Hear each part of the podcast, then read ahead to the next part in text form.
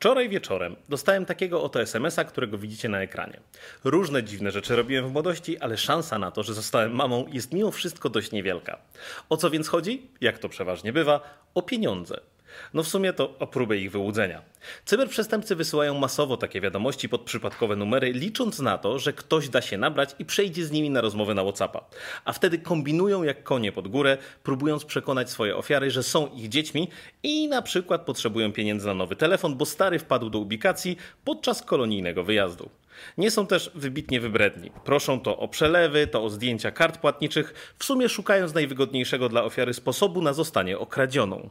Dajcie więc znać swoim, nie tylko swoim rodzicom, żeby kiedy dostaną takiego SMS-a, po prostu go zignorowali. Albo próbowali potwierdzić tę historię, choćby dzwoniąc na ten telefon, który rzekomo wpadł do kibla. No i pamiętajcie, że ostrzegałem wasze matki.